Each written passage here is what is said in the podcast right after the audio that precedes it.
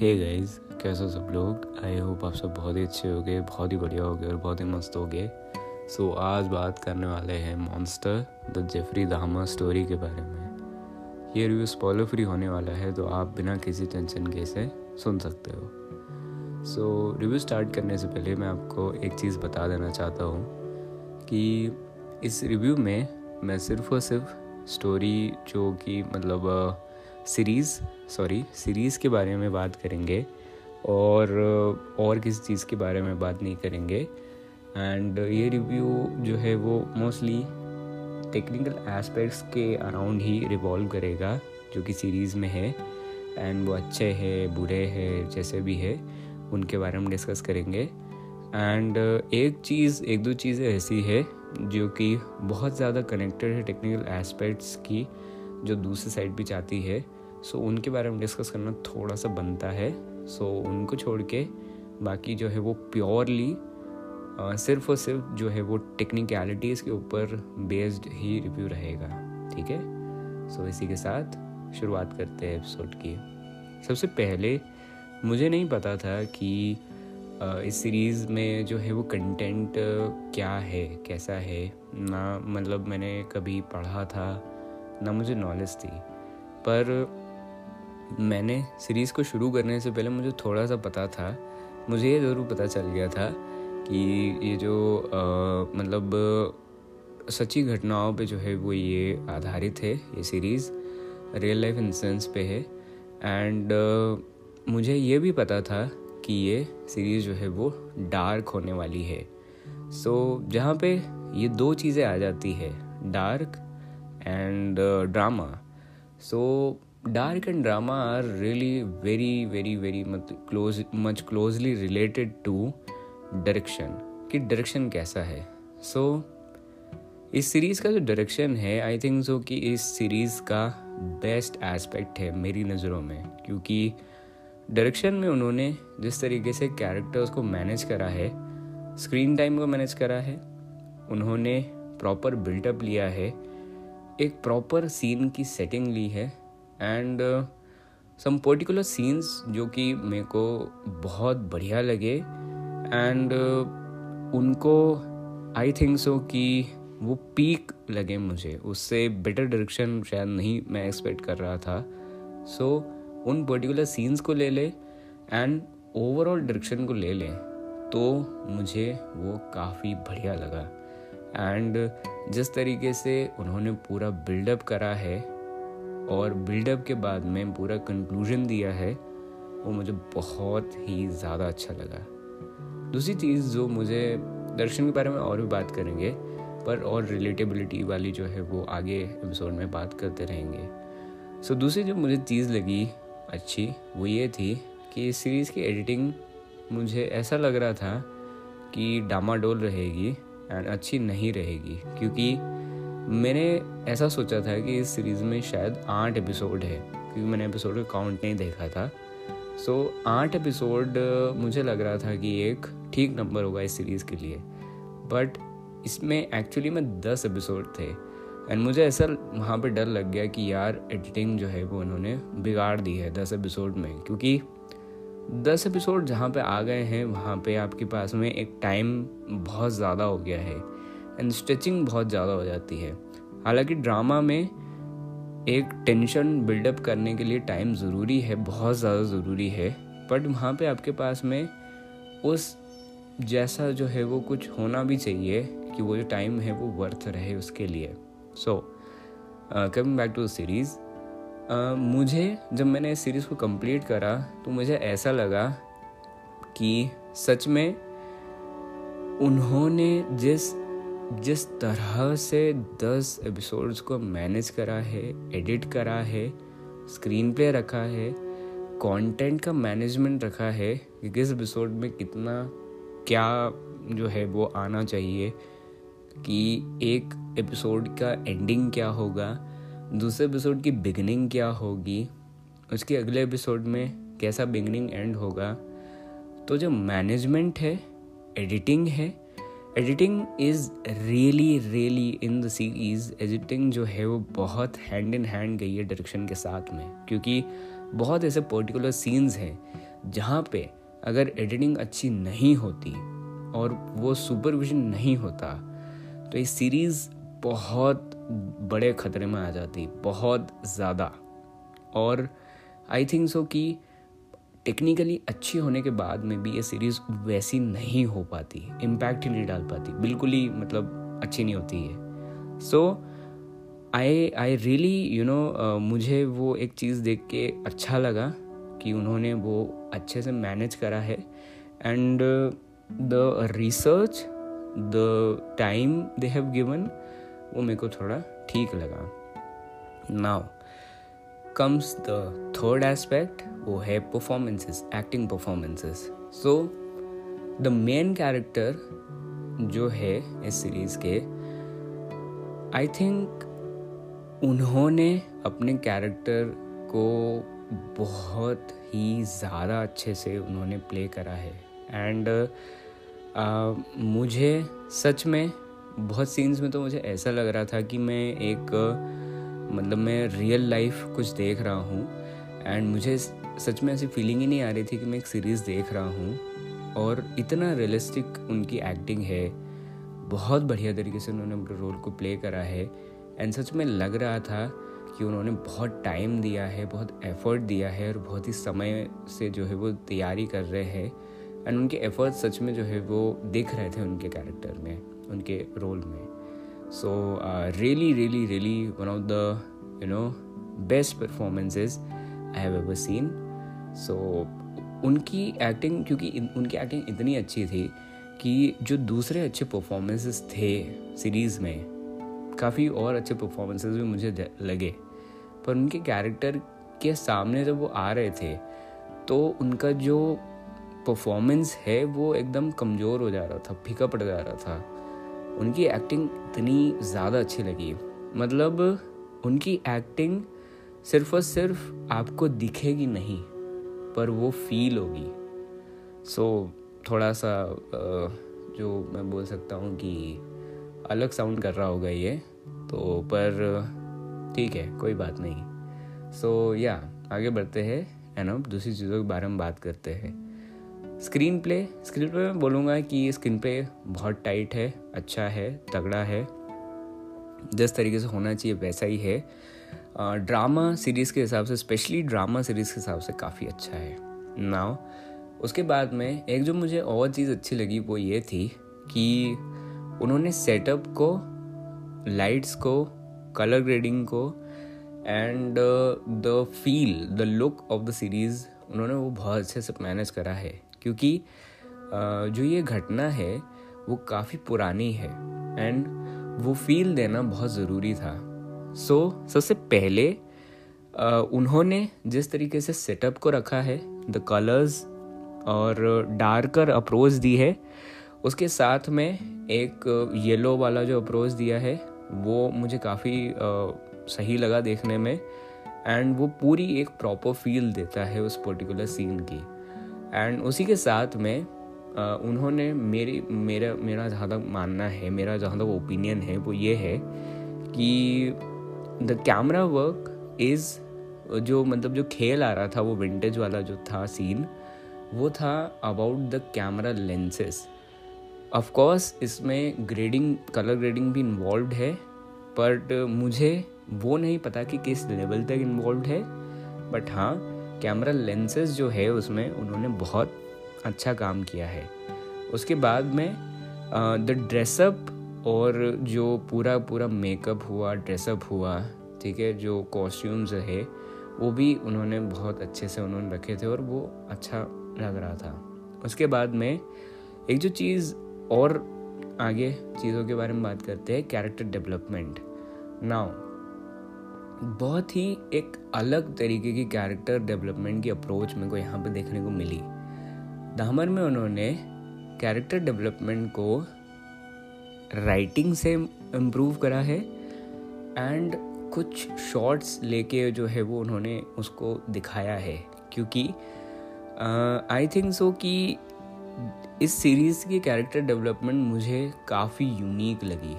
And जो development की मैं बात कर रहा हूँ वो आपको एक्चुअली में नोटिस करना पड़ेगा कि वो कैसी रही थी सीरीज़ में, क्योंकि वो शब्दों में बताना थोड़ा सा मुश्किल है मेरे लिए एंड शायद किसी के लिए भी वो मुश्किल ही होगा। सो उसके बारे में हम डिटेल में बात करेंगे इन द स्पॉइलर रिव्यू जो कि मैं बनाऊंगा इस सीरीज़ के ऊपर।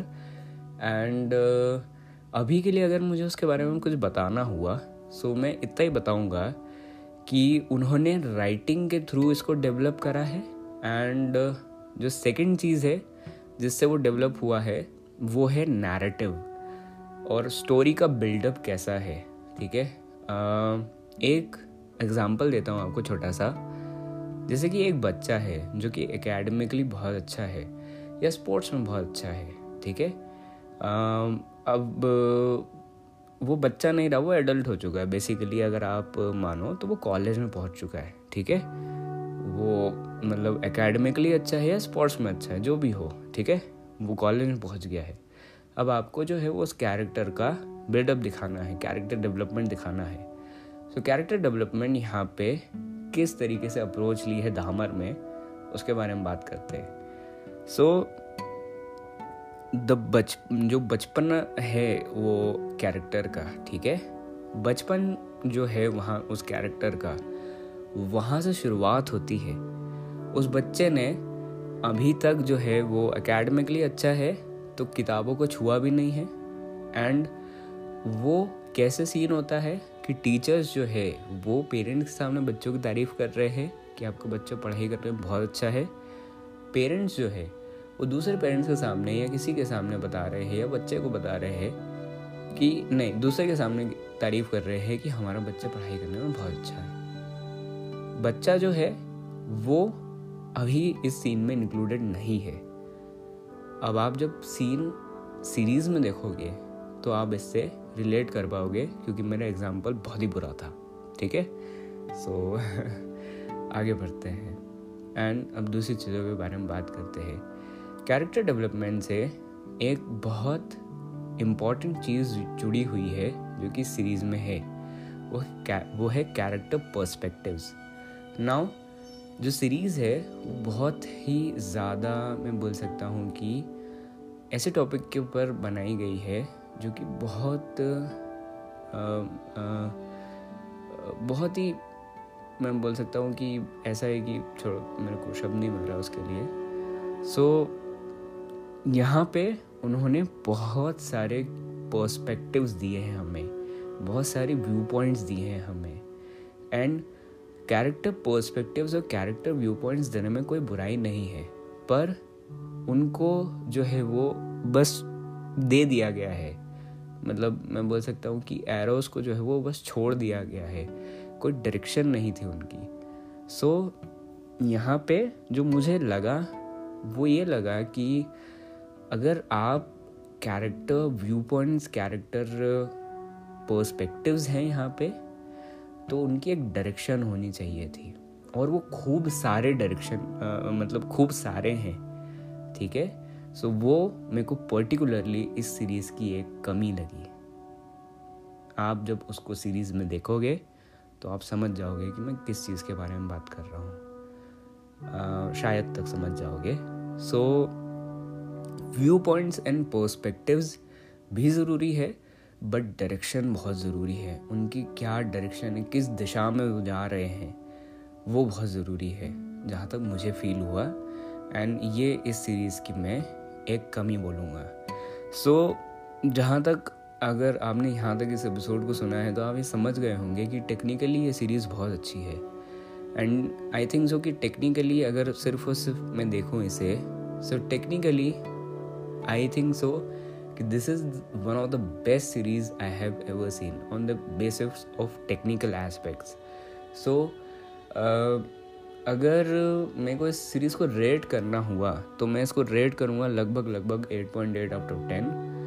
एंड अगर वो व्यू पॉइंट्स जो है वो बहुत अच्छे से होते, सो वो कहीं ना कहीं सीरीज़ को एक और ज़्यादा अच्छा जो है वो कर देते।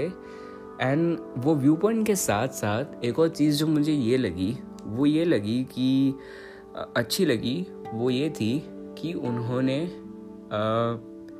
ऐसे पिलर्स जो है इस सीरीज़ में, ऐसे साइड्स है जिनके बारे में जो कि अनकहे से रह गए, अनसुने से रह गए, उनको उन्होंने एक तवज्जो दी है, उनको इम्पोर्टेंस दी है, उनको ऊपर उठाया है। सो वो मुझे अच्छा लगा। बाकी उसमें अब मैंने क्योंकि ज़्यादा रिसर्च नहीं करी है, सो मुझे जितना देख के लगा उतना मैंने आपको बता दिया। एंड उसके बाद में तो आई थिंक सो कि टेक्निकलिटीज़ के ऊपर मैं बस इतना ही बोलना चाहूँगा सीरीज़ के लिए। एंड द डायरेक्शन और थोड़ी सी बात कर लेते हैं, उसके ऊपर और चर्चा कर लेते हैं। डायरेक्शन के बारे में बस इतना बोलना चाहूँगा कि हाँ, और एक और बहुत इम्पोर्टेंट चीज़ है, उसके बारे में अभी बात करेंगे। डायरेक्शन पर्टिकुलर सीन्स में वो आपको याद रहने वाला है, वो इतना बढ़िया डायरेक्शन है वहाँ पे, क्योंकि बहुत इम्पोर्टेंट होता है कि आप सीन्स के साथ में इतने पर्टिकुलर रहे कि कहाँ आपको सिनेमैटिक होना है। Cinematic approach in the sense कि कहाँ पे सिर्फ और सिर्फ डायलॉग्स एंड बोलना चाहना भी होगा, एंड एक ऐसा पर्टिकुलर सीन भी है जहाँ पे डायलॉग्स ही नहीं है, सिर्फ और सिर्फ बैकग्राउंड म्यूज़िक है, पर वो बहुत ब्यूटीफुल लगता है देखने में, बहुत अच्छा लगता है देखने में। सो उसके साथ में टेंशन क्रिएट करना भी, कि कैरेक्टर बिल्डअप के साथ में आपको टेंशन भी क्रिएट करना पड़ता है। सो उस हिसाब से भी डायरेक्शन बहुत अच्छा लगता है। एंड सेटअप को यूज़ करके सीन के टेंशन क्रिएट करना, ये भी यहाँ पे बहुत उन्होंने अच्छे से मैनेज करा है, पर वही कैरेक्टर पर्सपेक्टिव्स बीच में आड़े आ जाते हैं, ठीक है। और जहाँ तक मेरी रिसर्च रही, जितना मैंने इस केस के बारे में पढ़ा, तो आई थिंक सो कि जो रियलिटी है इस केस की, जो ट्रू जो इवेंट्स है, वो उन्होंने मतलब वैसे के वैसे ही रखे हैं जैसे कि रियलिटी में हुए थे, जहाँ तक मुझे पता है। मैं गलत भी हो सकता हूँ। सो एक और चीज़ मैं यहाँ पे बोलना चाहूँगा, वो ये है कि आई एम रियली सॉरी अगर मुझसे कोई गलती हो गई हो इस एपिसोड को बनाने में, क्योंकि ये बहुत ही ज़्यादा ऐसा मतलब टॉपिक है जो कि बहुत सेंसिटिव टॉपिक है। And I am really very sorry अगर मैं इसे रिव्यू बनाने में कोई भी गलती हो गई हो, या मैंने कोई भी ऐसा शब्द बोल दिया हो जो कि किसी की भावनाओं को ठेस पहुंचाए, या अगर आपको किसी को भी बुरा लगा हो, तो I am really very sorry. मेरा ऐसा कोई भी इंटेंशन नहीं था इस एपिसोड को बनाते हुए कि आपकी कोई भी मतलब भावनाओं को ठेस पहुँचे या आपको बुरा लगे, ठीक है। सो उसके बाद में एक जो चीज़ और मेरे को बोलना था वो ये है कि सीरीज़ में आपको मैं डिस्क्रिप्शन दे देता हूँ कि किन व्यूवर्स के लिए ये है, क्योंकि मैं मोस्टली करता रहता हूँ अपने सीरीज़ में। देखो यार, सीरीज़ में यार बहुत ज़्यादा वायलेंस है एंड ब्लड है एंड मतलब गोर भी शायद मैं बोल सकता हूँ, और बहुत बहुत वायलेंस है और हाई लेवल वायलेंस है, मतलब मारना वगैरह, और बहुत एक्सट्रीम वायलेंस है, ठीक है। सो और वायलेंस के साथ में और भी बहुत सारी चीज़ें हैं। सो अगर आपको मतलब उस लेवल तक है, कैनिबलिज्म है, ठीक है। सो अगर आपको ये सारी चीज़ें नहीं देखना, सो आप इस सीरीज़ को मतलब रिकमेंडेशन नहीं रहेगी। ऑफ कोर्स आप देख सकते हो। सो अगर आपको मतलब जेफरी दाहमर के बारे में जानना है, तो इस सीरीज़ को आप देखिए। एंड टेक्निकल एस्पेक्ट्स की वजह से आपको देखना है तो आप ज़रूर देखिए। पर आप अगर मतलब और भी चीज़ें हैं जो, क्योंकि ट्रॉमास जो है बहुत सारे इसमें बताए गए हैं, और भी 2-3 चीज़ें हैं जो कि बताई गई है, जो कि इनकी रिव्यूअर्स के लिए जो है वो देखने के लिए मुश्किल हो सकता है। सो आप मतलब पेरेंट्स के बीच में जो थोड़े बहुत तनाव रहते हैं, ठीक है, मेंटल कंडीशंस के बारे में बहुत बात करी है। सो होता है, मतलब हो सकता है ऐसा कि आपको इन चीज़ों को देख के थोड़ी दिक्कत हो। सो उनके लिए भी नहीं है ये। एंड बिल्कुल आप सभी जो है वो एक मौका ज़रूर दे सकते हैं इस सीरीज़ को, ठीक है। उसके बाद में मैं ये बोलना चाहूँगा कि अगर बहुत ज़्यादा ड्रामा नहीं पसंद तो मत देखना। सीरीज़ ड्रामा मतलब आपको डार्क ड्रामा ये सारी चीज़ें पसंद है देखना, और आप मतलब जो है वो यू नो थ्रिलर्स और थोड़ा सस्पेंस और ये वो पसंद करते हो सो भी आप देख सकते हो, ठीक है। सो बस यार इतना ही इस रिव्यू के लिए। आई थिंक सो कि मैंने सारी चीज़ों के बारे में बात कर ली है। And I am really sorry अगर मुझसे कोई गलती हो गई हो इस रिव्यू को बनाते हुए या मैंने किसी गलत चीज़ के बारे में बात करी हो तो बस यार इतना ही। ख्याल रखना अपना, अपने परिवार वालों का ख्याल रखना, मस्त मज़े करना, और bye bye, take care and bye bye. और हाँ, सॉरी एक बहुत इम्पॉर्टेंट चीज़ रह गई ये बात करने के लिए, वो है बैकग्राउंड म्यूज़िक। बैकग्राउंड म्यूज़िक यार आई थिंक सो कि द बैकग्राउंड म्यूज़िक से भी ज़्यादा मेरे को बैकग्राउंड म्यूज़िक की अप्रोच बहुत अच्छी लगी, क्योंकि बहुत ही पर्टिकुलर सीन्स में एक बहुत अनकन्वेंशनल तरीके से बैकग्राउंड म्यूज़िक को यूज़ करा गया है। नाउ साइलेंसेस और यू नो जहाँ पे बैकग्राउंड म्यूज़िक डालना चाहिए वो मोमेंट्स तो रहते ही है हर सीरीज़ में, पर इस सीरीज़ में मुझे वो पर्सनली बहुत अच्छा लगा। एक तो ये सीरीज़ है, एक और एग्जाम्पल अगर मुझे देखना होगा तो अगर आपने शैंगची देखी होगी, तो मैं कंपेयर नहीं कर रहा हूँ, शैंगची में भी कुछ इसी तरीके का बैकग्राउंड म्यूज़िक यूज़ करा गया था। And euphoria is one of the एक और प्राइम एग्जाम्पल है इस तरीके का बैकग्राउंड म्यूज़िक यूज़ करने का। So euphoria and then धामर। So इस सीरीज़ में भी मुझे ऐसा लगा कि बहुत ही अनकन्वेंशनल अप्रोच को यूज़ करा गया है बैकग्राउंड म्यूज़िक के लिए, और बैकग्राउंड म्यूज़िक बहुत ज़्यादा जच रहा था सीन्स के ऊपर, बहुत अच्छे से वो सेटअप हो रहा था, सूट हो रहा था, एंड डायरेक्शन के साथ में मिल के तो वो काफ़ी बढ़िया हो गया था। सम अदर अगेन जो स्पेसिफिक सीन्स हैं उनके साथ में, ठीक है, काफ़ी अच्छे थे वो। एंड फुल उन्होंने जो है वो एक्सपेरिमेंटेशन करी है बैकग्राउंड म्यूज़िक के साथ में, कहाँ पे कैसा बैकग्राउंड म्यूज़िक रखना है, किस तरीके का बैकग्राउंड म्यूज़िक रखना है और कैसी अप्रोच रखनी है बैकग्राउंड म्यूज़िक की। सो उसके लिए भी मेरे को ये काफ़ी बढ़िया लगा। सो आई थिंक मतलब in terms of background music it was perfect, ठीक है, परफेक्शन मैं बोल सकता हूँ। सो देन बस यार इतना ही। Bye bye, take care again, and it's a final bye bye. So bye bye.